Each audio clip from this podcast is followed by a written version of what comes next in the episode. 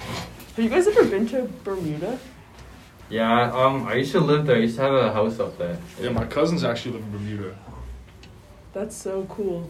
Do you, do you have a house in Bermuda too? Um, no, not in Bermuda, but I got one like right in the center of the Bermuda Triangle. It's In like the on A, it's triangle? on like it's on like a boat. yeah, I've heard it's super nice in there. It's like a fifteen minute walk away. It's pretty nice. yeah, and like once you like go down there, like everyone says it's so pretty. I think you should go.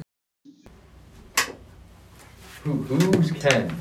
Oh, uh, I don't know who Ken is. My name my name is Derek. No, sorry, Derek. My name is Yannick. Welcome to this podcast. Because she didn't introduce herself. Yeah, welcome to my podcast. I don't feel very welcome to be honest, but let's get back to it. So I'm just nervous, to be honest, to be here. Like, you know what I'm saying? Like, the energy here is so so. I'm like, you know that video of Jack Harlow and Drewski when like they were playing basketball, and then like Drewski's interviewing Jack Harlow, and Jack Harlow's like, "You are so fine, bro."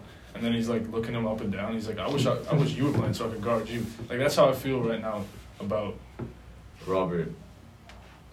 Robert.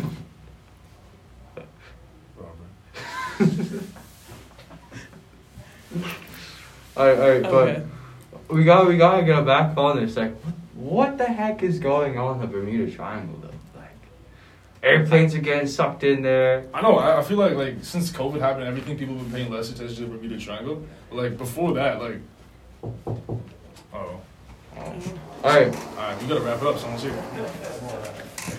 They're they're